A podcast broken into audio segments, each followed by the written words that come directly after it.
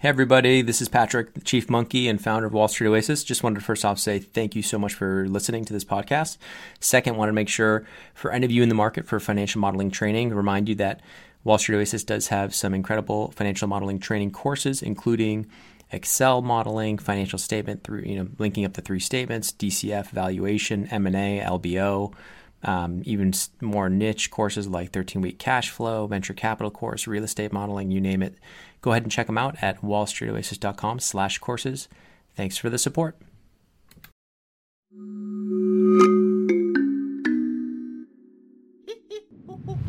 Hello and welcome. I'm Patrick Curtis, your host and chief monkey, and this is the Wall Street Oasis podcast. Join me as I talk to some of the community's most successful and inspirational members to gain valuable insight into different career paths and life in general. Let's get to it. In this episode, Dick shares his winding path from George Washington University to investment banking. We learn why he took a few years off in the middle of college, why it took him another three years after graduation to get into investment banking, and why he recently made the jump to leave a lucrative vice president position to jump into the world of Hollywood. Enjoy.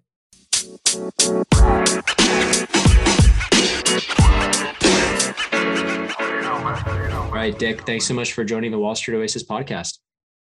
Yeah, yeah. Thanks for having me on. It's awesome. So it'd be great if you could just give the listeners a short summary of your bio to get started. Yeah, short. short is a tall order. Um, as short I, uh, as short as you can make it. Yeah. Well, it's funny. So I I've been reading uh, WSO for ten years now, probably actually a little bit more. I started an undergrad um, graduated in 2010 uh, from George Washington University, uh, which at that time, and I still think is pretty much not really a target school. Um, I figured out I wanted to do banking late in the game, mm-hmm. like junior year, because that's when I took actual banking classes. And uh, so I didn't have like the traditional like banking internship, and it wasn't a target school. Um, so I leaned really heavily on resources like WSO to basically come up to speed um, on the subject. And uh, you know, I found I found the site incredibly helpful. Um, and even throughout my banking career. So anyway, I uh, I actually left. I graduated in 2010. I worked in wealth management for a year mm-hmm. At Morgan Stanley, and then I jumped to consulting because I knew that I needed something that was um, more analytical to appeal to investment banks. Yeah. Um, but I still had my licenses from my from my uh, wealth management gig. So I had my seven and sixty three, which was actually really helpful because after a year in consulting, I uh, I moved into banking um, at a small boutique firm I was still I was in D.C. where where George Washington is, and uh, it, that was actually very helpful for them, and I think helped me as a candidate because they knew that I already had my licenses, so I wasn't going to need to, uh, you know, take the risk of not passing and then not being useful for them. Yeah. Um, so I worked uh, for them for a year. It was a, a small, basically equity capital market focused firm and uh, after about a year there, um, I had an opportunity uh, through a headhunter to lateral into uh, a large international bank uh, headquartered in New York. So I left. I left DC uh, to go to do banking at the smaller firm, and then when I was in New York, I had the opportunity to interview at the larger place. That was like a full service investment bank mm-hmm. um, with all products and capabilities. Uh, and I was there for seven years until uh, September of, uh, of 2021 when um, I was in New York and the pandemic hit and it just turned into a complete gong show. Um, and so at that point, I was basically, I, I left, I was uh, living remotely in uh, Florida for like seven months and loved it. Uh, Where in Florida? uh, St. Petersburg. Okay, cool. On the West Coast. Yeah, St. Pete. Yep. God's country.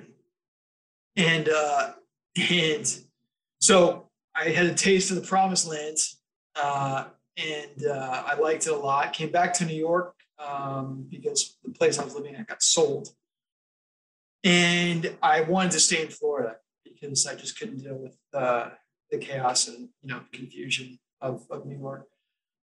And I proposed it to my uh, to my boss after bonuses um, to basically continue working remotely uh, from Florida, like I've been doing for the last eight months. And I was basically that wasn't going to work because of compliance reasons and supervision and stuff like that. So I said, you know what? Um, this whole time for the last three years, I'd also been doing um, stand-up comedy in New York, in Florida, and uh, and I got a manager, like a talent manager, uh, right when the pandemic set in. So I've been auditioning for movies and TV for like a year uh, on the side, and doing stand-up, and doing my banking gig. So it was it was a busy That's insane. years, yeah. Um, at that point, I was like, you know what? I have an opportunity to to go at this full throttle. Um, you know, I have the banking skills that are, I'm never going to lose, but it's really a unique time to to take a shot at um, at acting and comedy. I always wanted to be an actor, and uh, and I actually had booked a movie right before, like maybe two months before uh, before I was talking about leaving uh, in, in, June. I was supposed to film in the fall of 2021, so it almost worked out perfect. It ended up getting delayed because of COVID. Um, so I said, you know what, I'm gonna I'm gonna just ride off into the sunset, and um, and that was in September, and the rest is history. Awesome. So let's go back. So a lot to unpack there. Let's go all the way back to undergrad though first, or, or like where did you grow up around? Like uh, Connecticut. Connecticut. Okay. So any specific reason, uh, George uh, Washington you? I actually liked politics, and I thought I was going to be like a poli sci major. Um, yep. And, and then I took a poli sci class, and it was not fun. Uh, it was like really boring. It was about like you know how legislation gets passed, which is fine and good to know, but wasn't what I wanted to spend you know the rest of my life doing. Um, but you know, I was in DC, and uh, and so I actually I actually left after my freshman year. I, I did uh, volunteer work for like three years um, for my church. Then I came back. Where was that? Where was the volunteer work? In New York. Okay. What did you What did you do? I was close to home. I was doing like promotion and um, you know public outreach and stuff like that. So you left college for a year or for three years? Yeah, for like two and a half. Two and a half. Okay. Yeah. And then I came back, and when I came back, it was like the financial crisis. Yeah. So yeah, I was I was looking at what was going on in the financial world, and I didn't know anything about finance. No one in my family knew anything about finance. Yeah. Um, I knew people whose families worked in finance, but I personally didn't know anything about finance or money management. Yeah.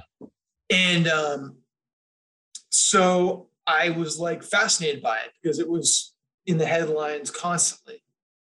You know, during 2008, it was like COVID today. Yeah. Um, and uh, so I was like, and I wanted to make money. So I was like, you know what, this seems like a really interesting opportunity. And I had also, uh, while I was volunteering, I worked in like real estate appraisals uh, to make money. Yeah.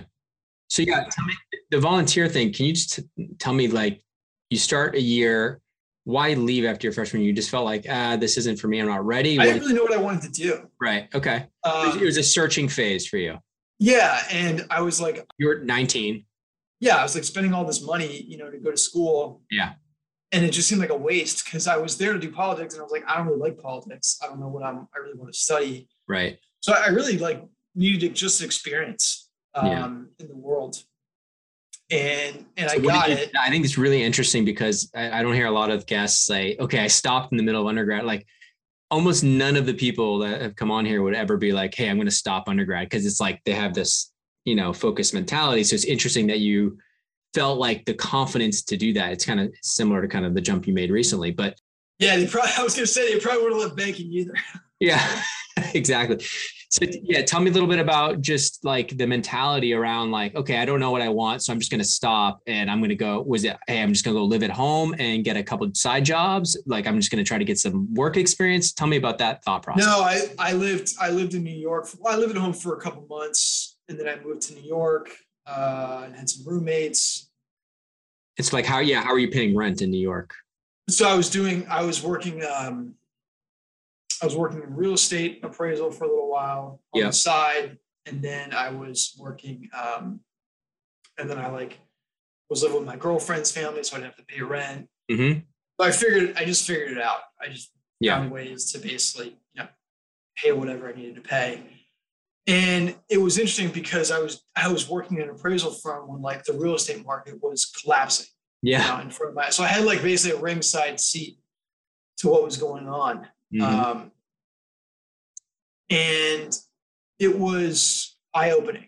And like I said, I didn't know anything about what was happening. All I did was read you know, news articles and see what was going on at work. this is like 2009 ish around time frame. 2008. Eight, nine. Uh, yeah. Um, t- 2007 to 2008. Okay. And then, uh, so then I, I went back. I was in school fall of 08 when Okay. like Lehman Brothers was crashing. I was taking, you know, economics classes basically. And it was like I was learning from people because I was in DC. Um, I was learning from people who were like on the board of the Fed and worked with Tim Geithner. Yeah. Uh, so I had this amazing proximity to Yeah. What was going on? yeah, like my my my intermediate economics professor was Tim Geithner's good friend. It's amazing. Like quantitative ease, row seat to quantitative, quantitative ease and QE. Yeah, yeah, it was fascinating, and I was like completely captivated. Like That's I. I just I could I ate it up. I was, um, you know, because I could I could apply it. I could you I could like take what I was learning and apply it exactly to what was going on. I still didn't really know what I wanted to do Mhm. in finance. I didn't know what you could do. Right. Um, I just wanted to understand what was going on, basically. And also, I wanted to learn like how to manage money because I didn't know anything about managing money. Nobody in my family did. And you know, it's an important subject. They don't really teach it to you in school. What do your parents do, if you don't mind me asking? My dad's in advertising. My mom is an artist. Yeah. So there you go. So yeah, Yeah. and no one, you know, no one in, in prior generations knew anything about money. Yeah. So um, it was basically a situation where, like, you know, I, I was like, you know, sort of a, a baptism by fire kind of thing. You know, I was reading in the headlines what was going on in the economy, and then I would like go take a macro econ class Yeah. It's cool. about you know. QE. Yeah. So you, so you're, that was like, that was, I guess, your sophomore year, but you, you didn't really learn about banking or you were late to the game by junior year, you said. Yeah, exactly. You were like, oh, wait, this investment banking thing sounds interesting. My guess is you probably had stumbled around WSO at around that point and we're like, oh, um, I found out about WSO um, was it too late after? like junior year, Yeah. like second semester junior year. And so then did you try to like get interviews and just couldn't, Yeah, you couldn't do it? I did, and I got actually I got um it was funny. I took I took an intermediate finance class uh over the summer of Sophomore year? whatever my between my junior and senior year. Okay. And um and that was like it was basically it was called intermediate finance, but really was was like investment banking case studies. Yeah. So I learned about like, you know, um, recaps and I learned about um, LBOs and takeovers and M&A transactions. We actually would look at, like we, we did case studies on like first data buyout, you know, by KKR and, Yep. um, you know, levered recap that like Series did, which was the parent company of um, an outdoor furnishing Yep. uh, chain, basically. And I didn't know it was investment banking even at that point. I just knew like, oh, this is really interesting because it tied together all the elements that I've been learning about, you know, corporate finance, um, capital markets, uh, microeconomics, Mm-hmm. and it was it was fascinating. And um, so that was like my favorite class. I was like, okay, that's what I want to do, and that was investment banking. But that was you know like the summer of my junior year, right? So yeah. during the time when I would have been interning, basically when I was learning about this stuff, which was too late to get an internship, obviously. So, so what did you do coming into senior year? Uh, I just, I just basically, I, I was in the, I think I joined the finance club like senior year or something like that, or like, so I was, I was basically like, did you drop your resume though? Did you know what to how to network or do any of that stuff, or did you just not really? Uh, we were lucky. We had um, someone who was a former Lehman Brothers VP. Got actually he was at Citi, I think, one of the two. Uh, he'd gotten laid off in the crisis, and this was still like 2009. Yeah. Um, so there wasn't a lot of hiring going on to begin with because Wall Street was still like yeah recovery survival mode. Yeah. Okay. Yeah, exactly. Um, but I did have an internship actually at an asset management firm uh, my junior my junior summer, going into senior year, but it wasn't banking. Yeah. So I had like, and I the prior year I had, or the prior summer I had interned at a consulting firm, economic consulting, and I was working on antitrust cases for the Intel merger or the Intel acquisition of McAfee. Oh, cool. So I had like relevant experience and I had done actually basically M and A modeling and uh, for my asset management firm. Interestingly enough, so this all kind of came together without really my knowing it. Um, so I, I basically had enough to to be like a credible candidate for banking, even though I hadn't done a banking internship. Yeah. Um, and if it had been a better recruiting year, you know, who knows? I might like if it had been now, I probably would have gotten a job. Yeah. Yeah. So did you did you uh, so did you end up getting any interviews or applying or was just I did. I got I got like two interviews um, at uh, Stifel and then TD Bank. Mm-hmm. Stifel, I didn't get it because I got a question wrong on like how you would allocate uh, your portfolio, like your investment portfolio in a recession. And I was like, yeah, I'd buy like bank stocks or something. And they were like, you think banks would do well in a recession? I was like, maybe. And then TD, I didn't get it because I didn't really understand what like wholesale banking was. And I didn't really even understand entirely what like investment banking was. Yeah. So I was like, I was in like a super day. Yeah. At the at the office. And they kept like I just I kept going back and forth. I was like literally learning in this interview what wholesale bank was because I didn't know. Yeah and you know people coming into those those those situations are a lot more polished um so anyway I didn't get either of those jobs. You don't get it, but then so then how do you land? You end up with the uh, it was a more the Morgan Stanley job, right? The it was Morgan Stanley, and I got that through um, through uh, our job board at GW. GW like were those interviews were those interviews easier for like uh, the wealth management? Yeah, it was. It was much easier. Like I was you know, you didn't need to do, you know, four years of finance to, to land that job. Most people didn't. Um, but you know, it was in the it was in the industry. I was gonna get. I knew I could get my licenses, and it was relevant, and you know, I could learn something from which I did because I, I worked with guys that had, had been uh, stockbrokers for thirty years. So, do you think that if if people can't get into banking or they're late like you, do you feel like wealth management is a good kind of step for them? Do you based looking back? I don't know if you know it, it, it, it, sort of depends. Like obviously if i can do it anyone can do it. Um, and I, I, think actually that's the power of, of wso is you know you, you can learn from people like me. You know like i i would read you know all kinds of backgrounds. Yeah. People and like my background was like the lead, one of the least likely. Like if you if you read my my resume on paper you'd be like this guy would never have a shot at you know front office banking. Yeah. Well, it's interesting because, like, you know, there's a lot of kids in your situation, even more nowadays that are, you know, in quotes late because recruiting early. It's like it's sophomore year now. Yeah, it's crazy. Yeah, I know. So, you know, there's a lot of juniors and seniors who are really sharp kids who are just, you know, they're left out because they they didn't, you know, they didn't know freshman year that like investment banking yeah. are calling. And so, you know, what I always say is like, oh, it's okay because you know eventually you'll you can make it there. Um, wealth management is one angle. Would you agree that like valuation or like a transaction advisory services at like a big four would be good? Totally, totally. I know people who've gone in from from valuation. I know people who've gone in from transaction advisory services. I know people who've gone in from accounting, from audit, from yeah. You know, uh, consulting. Obviously, is like a, a tried and true path. Yeah, ideally something related. Ideally something related. Yeah.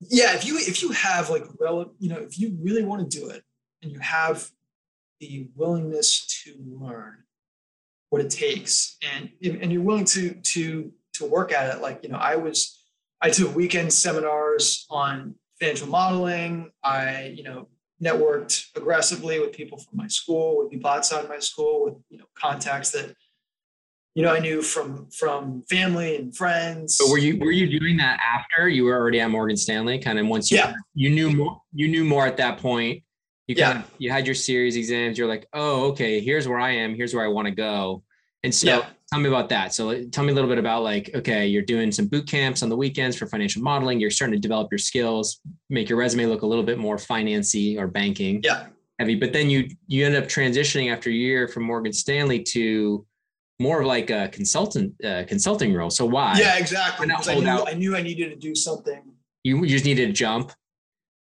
I knew I needed to do something more analytical uh, because because wealth management really wasn't. I wasn't doing anything that was like similar to to investment banking. You know, I wasn't. Um, I wasn't doing anything. I wasn't doing really much in Excel. I wasn't doing that much um, analysis. Really, like I wasn't even like picking stocks. I was like basically like helping people like manage their you know wealth management account or whatever. Right. Um, so so I needed some, and I I, I had the skills because I'd studied, you know, I, I'd done these classes and I'd done boot camps and stuff like that. So I was like, I knew I could do it. I liked Excel a lot. Um, yeah, I really enjoyed um, the financial modeling stuff that I did, and um, interestingly enough, the the coach of the boot camp that I did this like two day weekend boot camp uh, ended up recommending me to one of his clients because he you know he was uh, similar to probably, I'm sure your clients at, at WSO for your trainings. He was like, hey, this guy's really good. I know you're looking for people. You know, you should talk. And that's how I got my banking job, actually. Um, but amazing. I just, I, sorry, go ahead. That's amazing. So he like saw you were like a wizard in Excel, like not touching your mouse. yeah. And I was, and I was, I was asking tons of questions. He could tell I was really fired up and I, I loved what I was, I was learning about. And I did, I loved corporate finance. I, I was like totally gung ho uh, because I was like, okay, this is how you run a business. This is how you manage a company. This is how you read a company. Like I didn't know. The biggest thing I wanted to learn coming into school was like, how do you even know what a company's finances mean? You know, I'd, I'd heard all these terms, you know, financial statements, income statements, balance sheets. Like, what does that all mean? Yeah. And and I was like, it was so cool because you could actually learn it. You could know what it was, and you could have like definitive answers. And I like that. Um, so you you kind of you ended up getting your job out of a instructor from a boot camp. Yeah. So you he comes up to you and says, "Hey, you know, I know these guys da da da, da at you know this boutique bank." You know, I kept I just kept in touch with him afterwards, and we hung out. You know, when he was in town, and we like yep. you know just and he's a great guy. Um, uh, his name's Neil Kumar. He's awesome. Shout out if he if he watches this. But um, you know, he, he's just one of these really genuinely great people. Yeah. Uh, and we're still, I talked to him like three weeks ago. We're still in touch. Uh, he's a great guy. He's an entrepreneur. He's like a total go getter.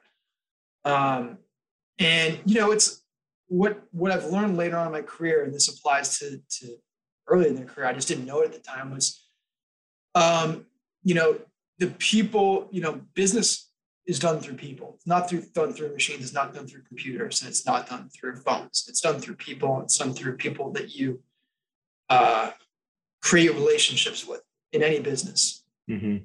Now, I didn't know it at the time, but what I was doing was selling myself. Um, and you know, and he just saw how eager I was and how you know determined um, I was to, to to do this job. And so he helped me, but I had to do a lot of other steps. You know, before I had to make myself credible. I had to basically create uh, a candidacy from nothing. Yeah. Um, I was lucky that I had a finance background in college because that's, you know, that helps. It helps you learn all these concepts because you don't, you have to do them on your own. It's much harder. And, and there are people who, of course, do do that and they're yeah. just brilliant, you know, and they just figure it out. Um, but I was lucky that I had that, that background and that really helped. So anyway, so then I went into consulting. I was, I was consulting for basically banks, regional banks. Um, company was in DC.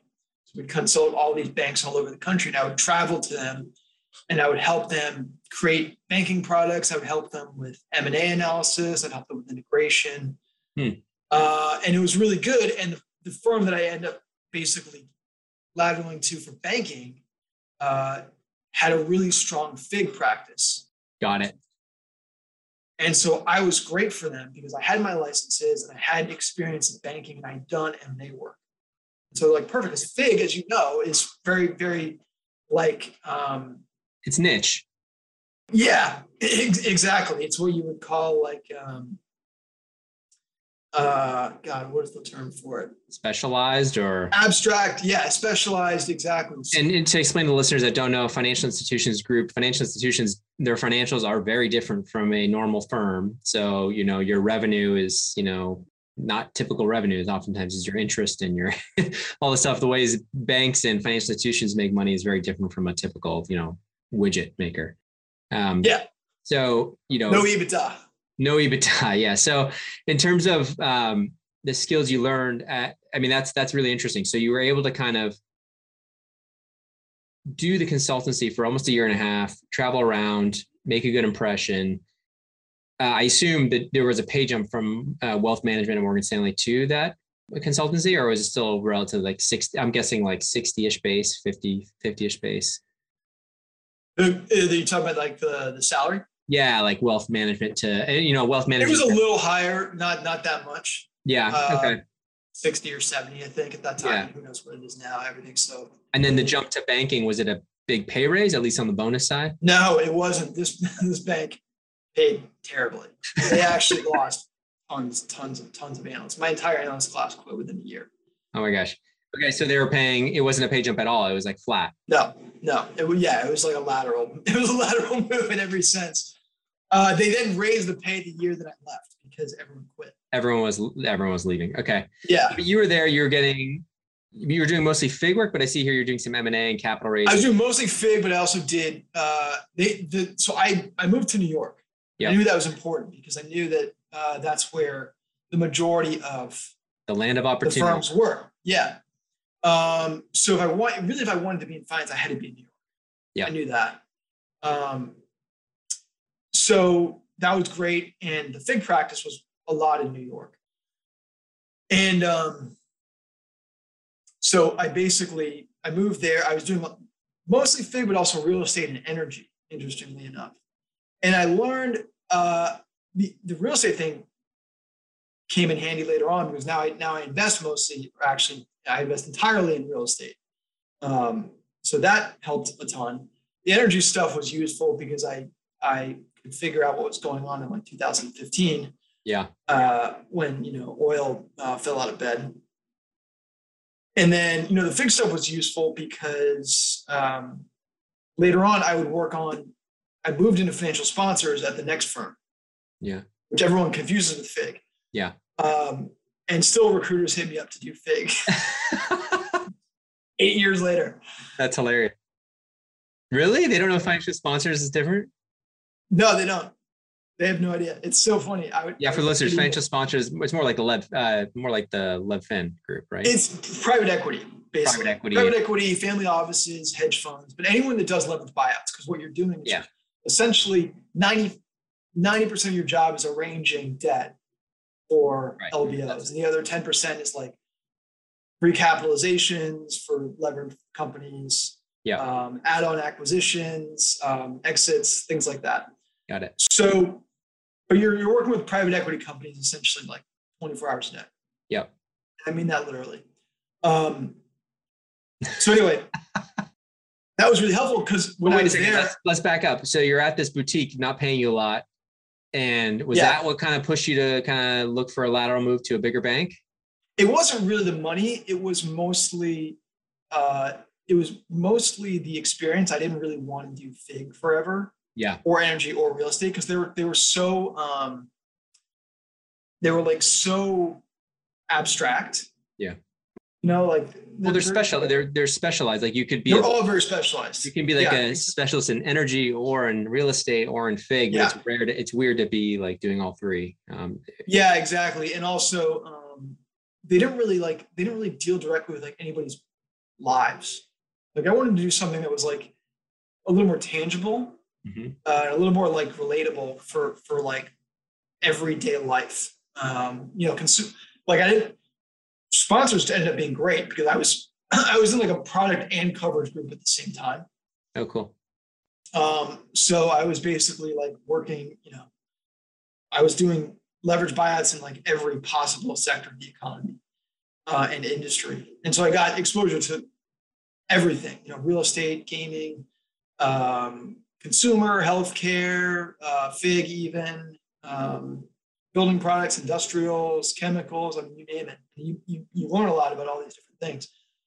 Um, so anyway, so so the the FIG thing actually came in handy because everyone is like FIG is so much harder than all the other banking practices that like if you can do FIG, people assume you can do anything, and you pretty much can. Yeah. Um, and I had done all this modeling and and coursework in college, so I you know I knew that I could do that, and I knew you know how to like model a, a regular you know EBITDA company. So you you you went from like wealth management, you know, an, an associate to whatever, an analyst, consulting analyst to a investment banking analyst. You're there, you're yeah. already three years out of college. Yeah. And you took the three years off in the middle. Right. Yeah. So how, how old are you at this point as an analyst? You're 20, you were 20. I think I was 25. Oh, okay. You weren't that old. When I came in. Okay. Yeah, because so, I did college in th- I did college in three years. You did college in three years. So that okay. That's why you it, it saved you a year. So yeah. You kind of lateral again as an as an analyst to this larger bank. You finally get the big pay raise. Or, yeah. For me, the, it was big pairs. Yeah. You include with the bonus. Most yeah. people in the street. For me, it was like. so you're you're kind of starting there, and they're starting off as like a first year analyst again. Yeah, yeah. So I took a year back. Yep. So I ended up doing four years as an analyst. It's a lot. On top of the consulting thing that I did, which I was an analyst. So I was like an analyst for five years. That's a.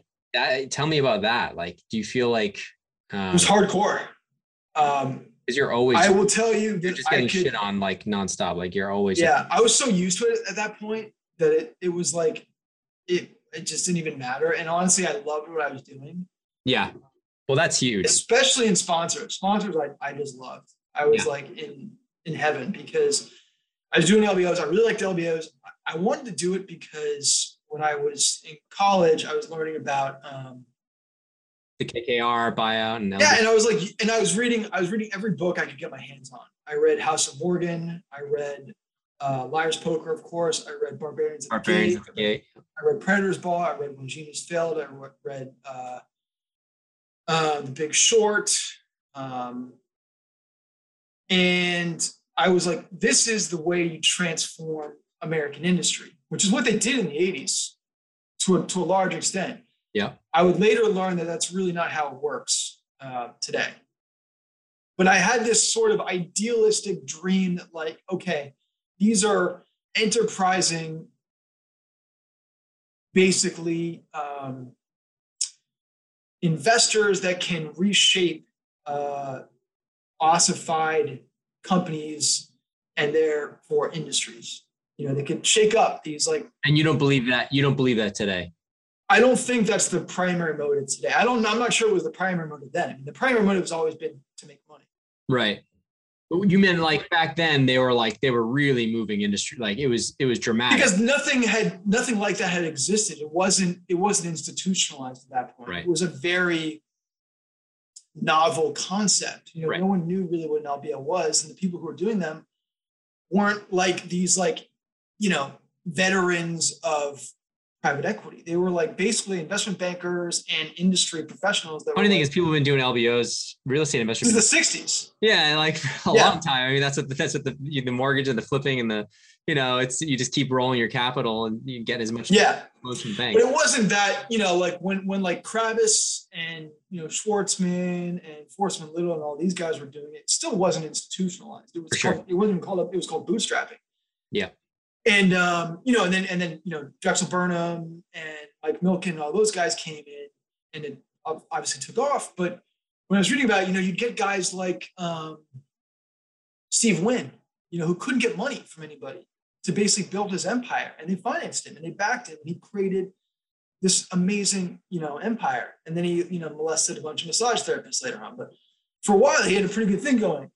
Um, you know, or or uh, what was it, RJR Nabisco?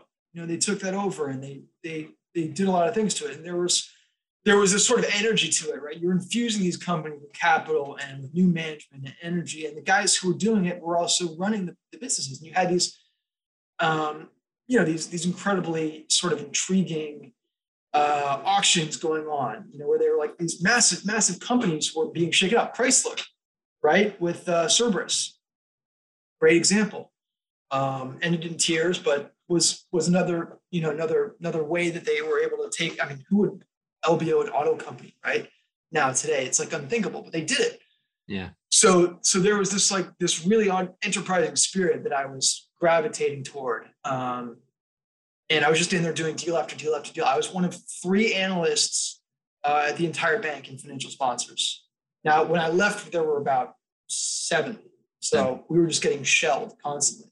Yeah. So tell me and, about uh, like yeah, tell me what the progression. So like you're there for the first year, you're immediately like you're obviously an experienced analyst, so they're they're immediately throwing you to you know in the deep yeah, end. they threw me to the wolves day one. Yeah. And so you're working no training. 80, 100 hour weeks right off the bat. Yeah. Yeah. Yeah. Yeah. Yeah. I did that. I I did 80 I probably averaged eight hours a week for the first two years. My third year as an analyst there, I was I I throttled it back to like 75 or, or 70 or something.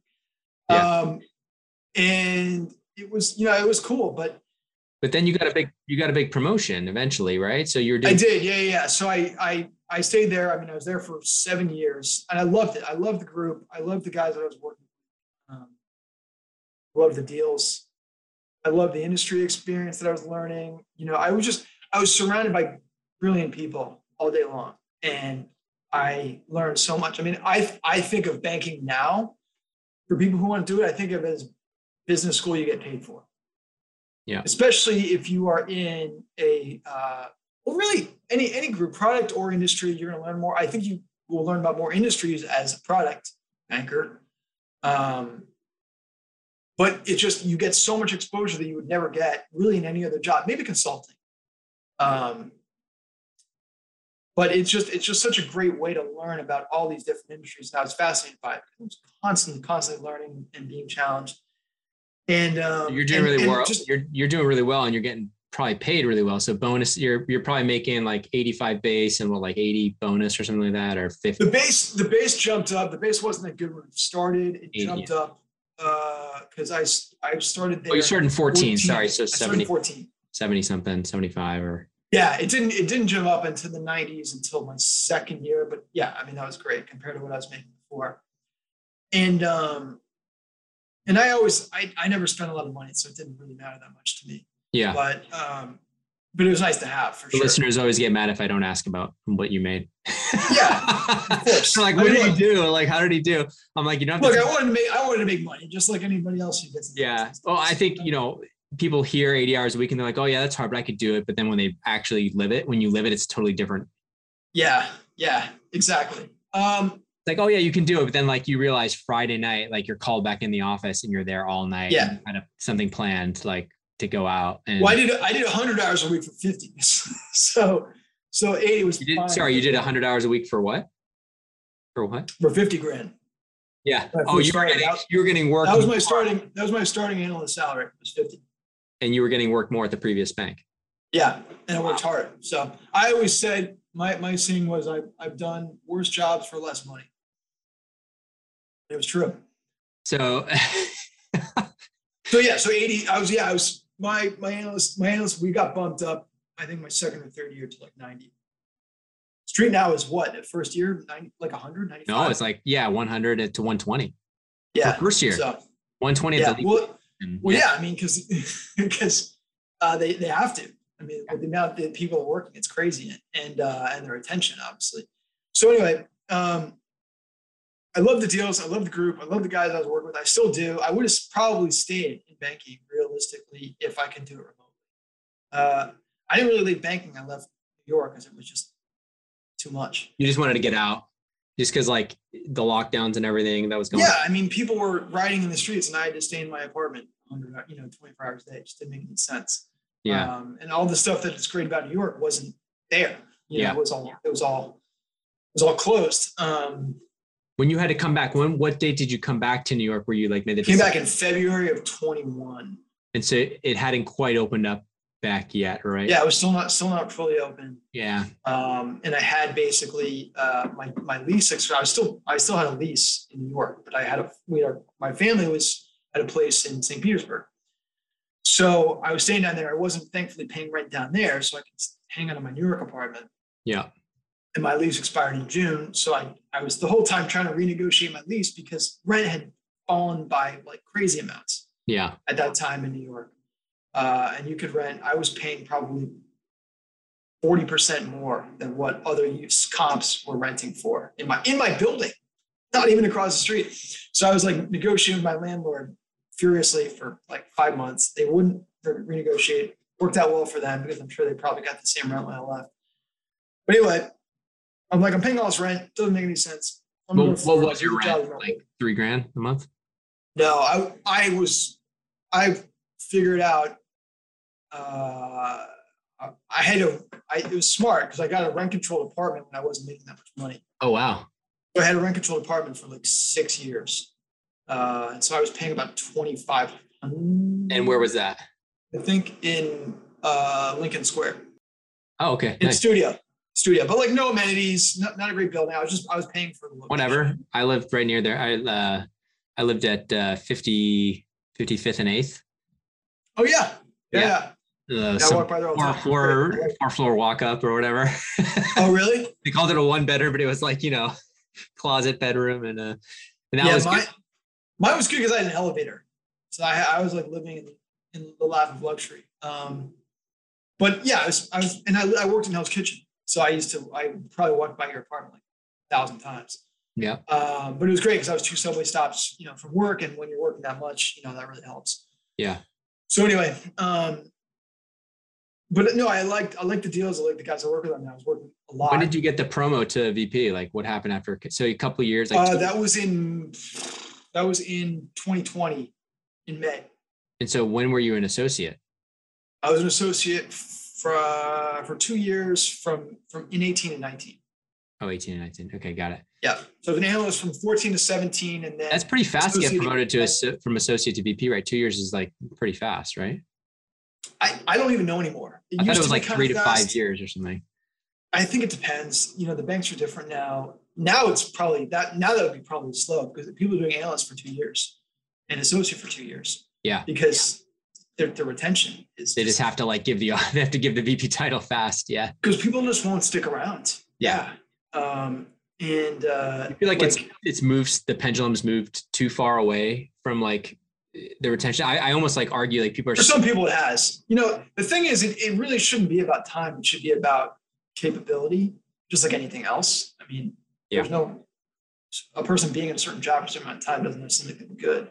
It, it increases the odds but it, they never become 100 um, i don't think it's swung too much. I think it should i think it should be an option for two years. I think you should basically be able to fast track someone after two years to to vp like two years analyst you get the option to go to V to associate, two years associate, you get the option to go to VP.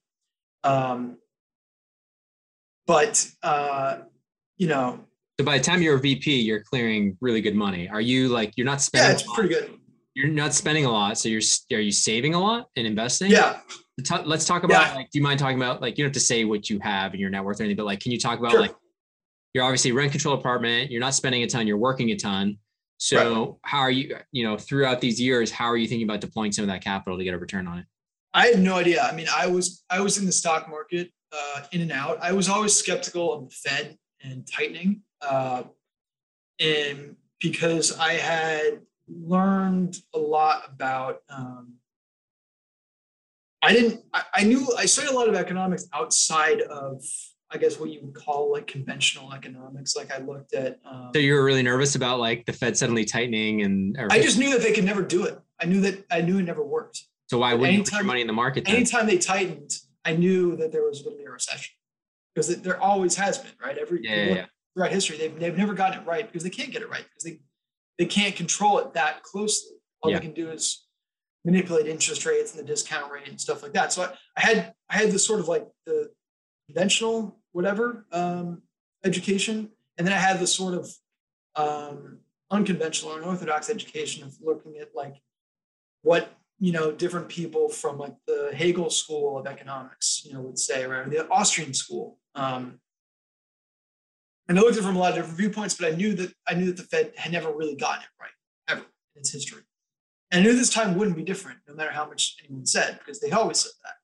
So I, I basically, I, I, I speculated in the market um, in and out, uh, but it was the only thing I had available to me because I wasn't like accredited. I couldn't really invest in alternative, uh, any in, in alternative uh, vehicles. Yeah. Um, but uh, so I would, I would go in and out when, when I thought things were going to go well, when I thought how did that work out? I mean, it was pretty crazy bull. Worked out great. I mean, look, I was investing in a secular bull market, so yeah. I, the odds were in my favor. But I didn't. I never really caught any downdrafts in the market because I always got out beforehand. So like I went, I got out of the stock market in like maybe summer 2020, something like that. I, I not going to give you my whole my whole portfolio history because it's boring. But um, but tell me about like real estate too. Like when did you start doing that? And and tell me a little bit about like how. I didn't start doing that until until summer 2020. So I got out of stocks. Uh, I I I thought I thought COVID was going to be done sooner than it was. So I, I was basically in mostly cash. No, I was yeah. I was in cash prior to COVID. When COVID hit, I bought the dip. I bought it a little early, so my returns weren't as good. Mm-hmm. And then I sold when I got to a threshold that I thought made sense. Like 20, 20-ish. No. Mid, mid, mid teens returns basically was where I was like comfortable. And I was like, all right, I made my money. I got out. But I didn't like where things were going. I didn't like all of the um, easing that was going on. I didn't like the stimulus that was going on. I figured there was a good chance there was inflation, so I didn't like bonds. And I was, I had actually, interestingly enough, done some like just real estate classes online um, during that summer, during the summer of 2020, because it was interesting to me. What I didn't doing classes online while working as a VP in banking. Yeah, you're insane. I just never. I don't know. I just I'm restless. Did you? Uh, you don't have family? I don't have family. No, okay. so I can do that. Yeah. Um, because I would have been divorced. Yeah. I would have been divorced before that, working in the hours. sorry, my 70 hour work week's done, but I, it's going to take a couple hours. like yeah. Yeah. Sorry, honey. Have fun with the kids while I go learn about real estate investing. Um, so anyway, yeah. So I, I learned about, and what I, what I thought was really interesting was you could get private equity returns without private equity risk. You weren't going to get the, the top tier private equity returns. You weren't going to get 80% IRRs. Yeah. Like, you know, Thoma Bravo is making or some of these like software um, funds, but you will get mid teens to low 20s, maybe higher returns without the downside. Um, and when I, the reason I knew that real estate was where it was at was because no one ever told me about it. And the plebes are never, ever, ever told. But this is what this is what the billionaires invest. Calling yourself the, the plebe, a plebe. I was a plebe, yeah, absolutely. and I, I, I was a finance major. I had a 4.0 in my major. I, you know, I knew portfolio theory.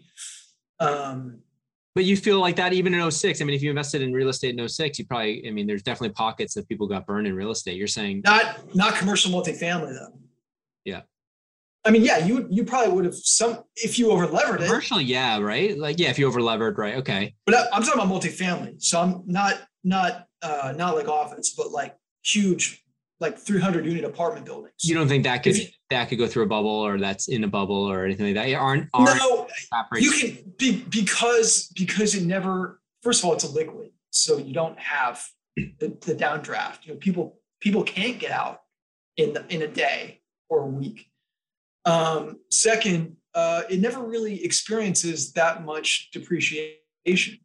Um, it usually will drop, you know, maybe 10. I mean, I think the most is like 15%, but that's like, that's like that's like 1980 savings and loan crisis, like 2008 crisis. But people always have to have a place to live. And in a recession, it's countercyclical because people will often trade down to apartments when they have to, if they can't pay their mortgage, if they're underwater, if they get kicked out, they get evicted, they get foreclosed, whatever. So you have a lot of downside protection. Um, and you can so how are you how are you getting that exposure? Are you buying up with partners like multi private equity, private equity syndicates. Okay. So tell me. Because I'm an accredited, I'm an accredited investor now, so I can I can now do private equity. But when I was, you know, plebe, I couldn't. I didn't know about it either. But how did so you I, how did you get in touch with these people? Just friends, bankers, for other bankers? No, I. uh How did I do it? I was reading a. I was reading a book uh, by a guy who does real estate. Um, he's the guy I ended up investing with. Um, his is Grant Cardone and he does like basically these like huge um he's almost like crowdfunding yeah. uh so but it's but it's but it's for accredited investors so it's it's private equity but you it didn't have the minimums that um large major institutional private equity fund real estate private equity funds would have because i didn't have that much money yeah i had enough to be accredited but i didn't have enough to like you can't write a check you know, million bucks work with work for you know blackstone right? right. Or like a, a, a big brand um, real estate PE fund. Mm-hmm. So, so I just invested with him. And I, I, over time, I invested in like four funds and I put every dollar that almost every dollar that I had. Um, because it was just the safest investment. It had better than market returns. Yeah. Uh, because you can also lever it and I knew so because I'd been doing LBOs for so long, I knew how to lever stuff, and so I knew the profiles of um, of the buildings that he was buying, and I'd also done real estate IB, so I knew how to calculate NOIs, and so I, I could read the models mm-hmm. that uh, that they were underwriting. And you know, when you're coming off of LBOs, and we were levering, I mean, we were levering stuff like ten times EBITDA. Yeah. Because we're doing like tech and software companies. Crazy. Yeah. So like the leverage profile was conservative compared to what I was used to seeing. So I was like, this is perfect. Uh, and obviously you can, you know, you can go higher on real estate uh, depending yeah. on the quality of the asset, but you know, I don't invest in those because then you're just you're just increasing your risk. But regardless, whatever. So that's that's where I I sit today um, because I did, I don't like the setup for the market. Um, I was pretty. I was. It's funny. I had a, a very bearish uh, kind of uh, tilt because I I didn't like what the Fed was doing. And I was reading guys like Jeff Gundlach, who's a genius and who I recommend to everyone, because he what he pointed out was like if you looked at um, uh, basically how much of government spending was going into GDP, that basically all the GDP growth was coming from government spending and effectively debt. So, so all the you know the great performance uh, of the last ten years or whatever was largely attributed to GDP growth that was funded by debt, right? So we're kind of sitting on a house of cards, which arguably it's even worse today, I would say. Um, so I never liked any. I never liked the setup for either the stock market or the bond market. Uh, I couldn't really do private equity because I couldn't really afford the minimum. So this was like the perfect vehicle. And it's worked out really well so far. I appreciate that. Thanks for explaining. Tell tell me now, like, so the, the big decision happened. You said, I'm not going to be in New York anymore. I'm going back down to Florida. I'm going to do this acting and com- um, comedian thing. So like, tell me how that's going. And, you know, looking back, you know, and up at it, I mean, you just kind of did it. So but tell me like movies booked auditions what what's your day yeah. day like now? Very different probably from uh, six months ago. It's so funny. It's it's a completely different thing. I mean i was i was auditioning i was doing stand-up for three i've been doing it for three years off and on. Um, when i was in new york that was the great thing about being in new york was i had access to all these all these clubs. I would just leave work and i would go down. I was like i was like the husband in mrs maisel. Except i didn't fake the act how many uh, how many shows would you do in a given month? Uh, I would do probably. I would do like open mics a couple times a week. I would usually do like a show every month or two. Cool. Um, but I, I did nothing but open mics for like probably six months. I, I was I was writing for six months before that. Mm-hmm. And then I had enough stuff that I felt like I could do it. And then I started doing it. And then I realized that I didn't have enough stuff because I only use 25% of what I write. Yeah. Um, and then I did my first uh, open mic, and it was like none, of, almost none of my stuff worked. I had this whole grand scheme, right, Yeah, that I yeah. rehearsed and practiced, and, and almost none of it worked. And I had the, you know, the the moment of like complete and utter terror Of course. standing Yeah. on stage. There's no one else there. Uh, there's not a sound in the room and you can i mean you can hear you can hear people like move a napkin yeah. that's how bad you're bombing and uh but i i did i got enough out of it so i could i could i was like all right i think i can figure this out and i just kept going and i kept doing it and i kept uh, yeah. I mean, the good part about that is you're you're testing material, right? You're testing delivery. You're testing. yeah and you really like i didn't know it at the time but like that's your hardest audience mostly open mics it's mostly other comics and they don't they're not there to listen to you they're there to do their material and Yeah. get out Yeah.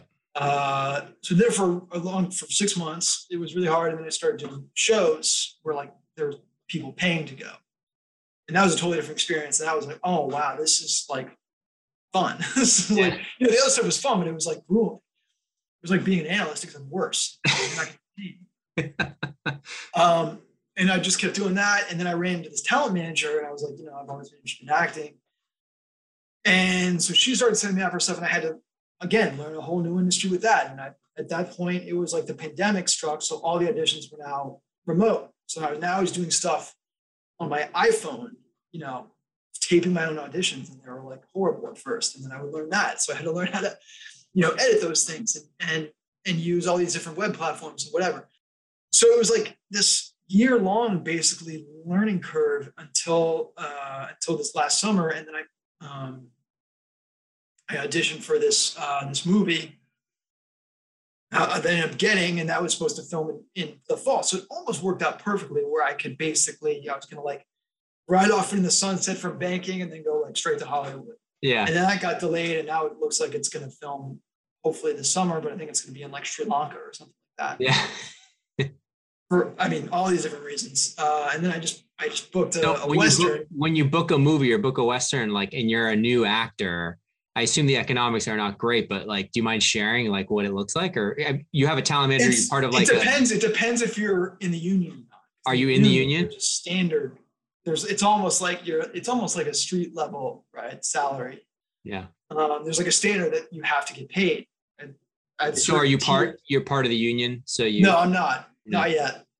Um, but you have to build like a certain amount of credits to get in the union. Right. um, and then go from there. It's kind. I mean, it's funny because all these things are couldn't be more different, but it's also similar because it's kind of like banking, right? Like you build your credibility somehow, right? You like do your your internship, and then Yeah. you do your, you know, like you have a finance major, and then you, you know, then you do some modeling boot camps. Like It's all the same. It's probably the networking matters and who you know matters. networking is huge. It's Yeah. totally critical. I mean, that's the thing. It's like, you know, the skills you build, the skills that I built hustling to get my, you know, Wall Street gig is the same stuff I'm I'm using now. You know, I'm Yeah. meeting people, I'm going, I'm going to conferences, um, you know, talking to people, calling people, doing Zoom calls. It's like I'm an analyst all over. It's like I'm a I'm like a college, you know, uh junior all over again, you know, setting up uh coffee meetings and talking So to where people. where are you living right now? Uh, I'm still in Florida In Florida. Cool. like 30 minutes from St. Pete, Mhm. uh, in Clearwater, which is like right on the beach, yeah, I've been there. uh, which is amazing because the cost of living is like you could last on your bonus for a long time there. you could, yeah, you really could. I mean, I basically retired. I told everyone I retired from banking, which was pretty much true. Um, I mean, it is a it's a retirement community essentially, so it's not far off. But Believe it or not, I partied in Clearwater. Partied in Clearwater with uh, Yeah. buddies back in the. I have a friend who's from, oh, okay, who's from Tampa, and another friend who Yeah. had on who had a house in Clearwater, I think. And so I've been out that way. It's it's uh, it's fun. yeah, it's nice. I mean, it's it's like I like pinch myself sometimes waking up there. It's insane. Yeah. And then Tampa has all this like film and TV and stand up and stuff. So it's like ended up, you know, it's, it turned out um, to be even better than I, than I anticipated. Um, but you know, I, I mean, God, I'm paying 20% less than I was paying for my studio apartment and I have a one bedroom, like every amenity you can imagine. It's just, it's crazy. Yeah. Um, so there's, you know, it's just funny when you, what I've found over this whole sort of journey, um, and I think it's actually really inspiring for, for your audience. Um, and it's, I'm, I'm glad to be doing this with you because I learned so much from, from WSO and all the amazing people and you know the the conferences that you know that you guys did. I mean, I think we met what ten years ago. Long time at ago. WSO Con at uh, at the at the uh, Penn Hotel. Um, that was a long time ago, man. Yeah. Man, I know. Crazy. I know. I have a lot more grades to show for it. but uh, it was. I mean, that was. It was the same. It just. It's the same pattern over and over again. You, you meet people. You have the idea. You have the intention. You have what you want to do Mm-hmm. And if you're sold, if you're committed, you can do it. And you know, whether it's banking, whether it's Hollywood, whether it's, you know, real estate investing, I mean, whatever it is, if you really I know I know people who don't didn't have my background at all and, and made it into banking or or or like big real estate investors now or doing um you know whatever whatever thing they wanted to do you know entrepreneurs that have exited companies and done really well um, you know, turned down jobs at McKinsey to do their own, you know, thing and, you know, made it happen. You know, look at you, look at what you've created here. Like you really, the, the some of the best advice that I got from Wall Street Oasis was there are a lot of ways to make money, and that's true. Mm-hmm. There really are. Um, Wall Street's a great sort of entryway to that. It's a great, obviously, career as well. Um, but you know, the skills that you build there are incredibly valuable and the, the way the people that you meet there are valuable um, but in a lot of ways i learned as much trying to get the job as i learned on the job and that's something i think that maybe is not um, touted as, as highly um, for sure for, no, for people in, in, this industry is that you know the hustle that you do and look for, for guys that you know come from target schools and whatever you know, they they had hustle to get into that school. You know what I mean? So I don't think it really changes. Oh, it's still tough to get in wherever you are. Yeah, I mean, getting into you know an Ivy League school or a target school is you know a, an enormous hustle on its own. It takes years, right? Building that resume and the extracurriculars and um, you know all of the you know your scores and everything. So it's like any of this stuff is requires preparation, thought, and um, and connections and connections that you build. It's not, you know, who your parents know necessarily. It's ways that you find to, to meet people. You know, I, I, I got in through uh, the instructor at, you know, my boot camp class, right? I'd never heard of anybody doing that. I wasn't expecting to do that, but that's how it happened. So, um, what do you, you think know, about like your, your just like entire demeanor and like your, your outlook on life now in terms of like, where do you see yourself? Do you see yourself like continuing to grind until you're successful as an actor and a comedian like you'll just keep yeah. crafting it? Like are you gonna are you dedicated to do it for the next five years if you need to before you hit anything? Or like i'll i'll do it you know i was i what's funny is like i always wanted to be an actor. I just i didn't think you could make money doing it. And i was like i just was like i need money to survive or whatever. So that's what led me on this on this on this sort of path. But um uh, but you know, I've always done things that have really excited me, um, and I've never really done anything that hasn't excited me for that long. I have done things that haven't excited me, but I usually left after yeah. a while to go do something else.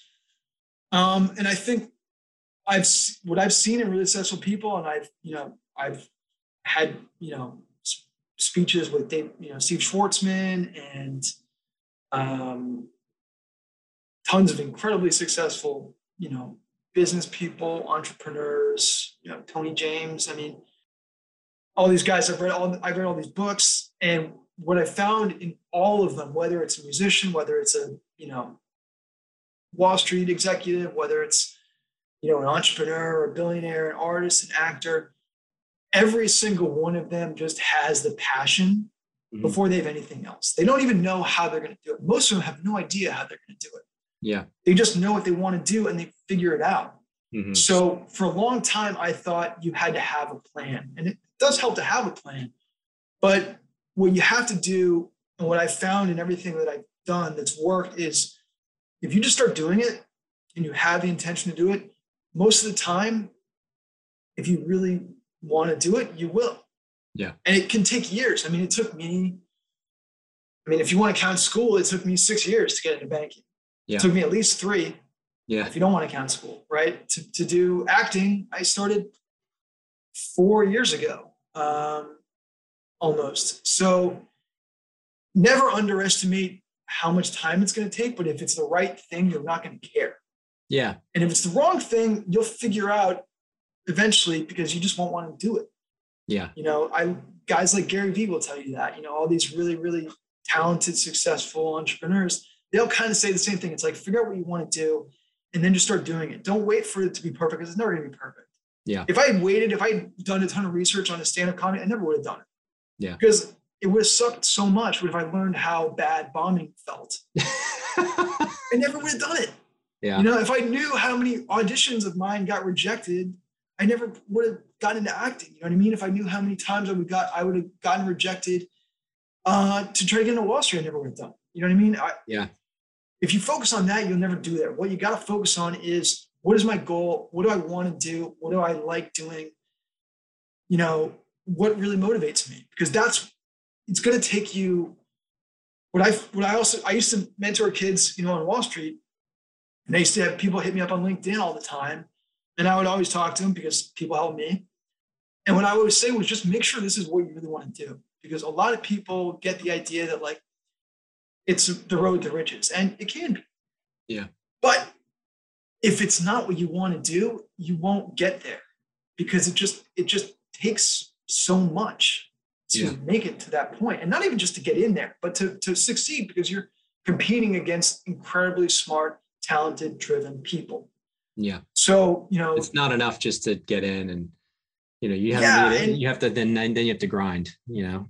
Yeah, exactly. And it, and that's, that's the, that's the biggest thing. And it applies, luckily it applies to a lot of other things too, but just make sure it's what you really want before you go into it. Don't let yourself get talked into it because your friends are doing it or your family wants you to do it or because, you know, it seems cool or most of, you know, your finance buddies are doing it or whatever to make sure it's what you want to i mean you can you can be a finance major and go off and do something else you know if you totally. if you really want um you know whatever make make sure what you're doing is what you really want to do because it's hard to be successful if if it's not yeah and i think one of the other thing i'd say is the sooner you can figure that out what you like the easier life your life will be because you'll Absolutely. be enjoying it the hard part is actually but i don't blame kids even even coming out of college that don't know that yet I think it's really hard. Like yeah. if you haven't worked or done, I mean, internship's one thing, but like if you haven't really worked full time and tasted that, like those all nighters are like, okay, wait, is it, you know, the existential crisis comes like in that third all nighter in a row, you know, that, that 40th yeah. hour that you haven't gone home. And you start thinking, yeah, like, you, you'd rather have a crisis in your, you know, in your like late teens and 20s than you would in your 30s and 40s. Yeah, exactly. For sure. But yeah, you're right. I mean, I personally think that the idea of a gap year is really good mm-hmm. for people. Um, yeah, that'd be awesome. And I would. Yeah, I think you were you were probably more mature too by the time you you totally. I if I had stayed in college, I I would have you know all the way through like undergrad, I would have wasted my time and I would have wasted a lot of money. Yeah. Um, you know, so you don't. Not everyone has to do that or has to like whatever, but I would say if you don't have the experience to relate your education to, it's going to be less valuable for you.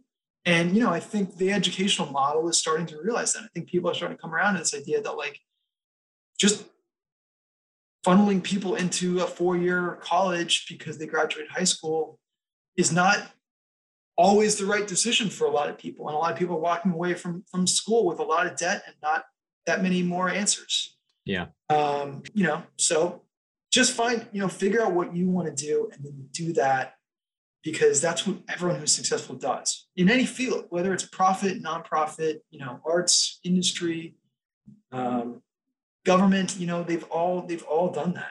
You know, that's probably what you did too. I would imagine. Yeah, for sure. Well, we'll we'll end it there because I think uh, I've already kept some taking you away for over an hour. But Um, Dix, I really appreciate you you joining. I tell tell people where they can find you or where. Yeah, absolutely. Yeah, um, and I'll link it so, in the show notes too. I'll link. I'll link. Thanks, man. Yeah, I appreciate that. Um, you can follow me at uh, Dick Jokes Comedy um, on Instagram, YouTube, and Twitter.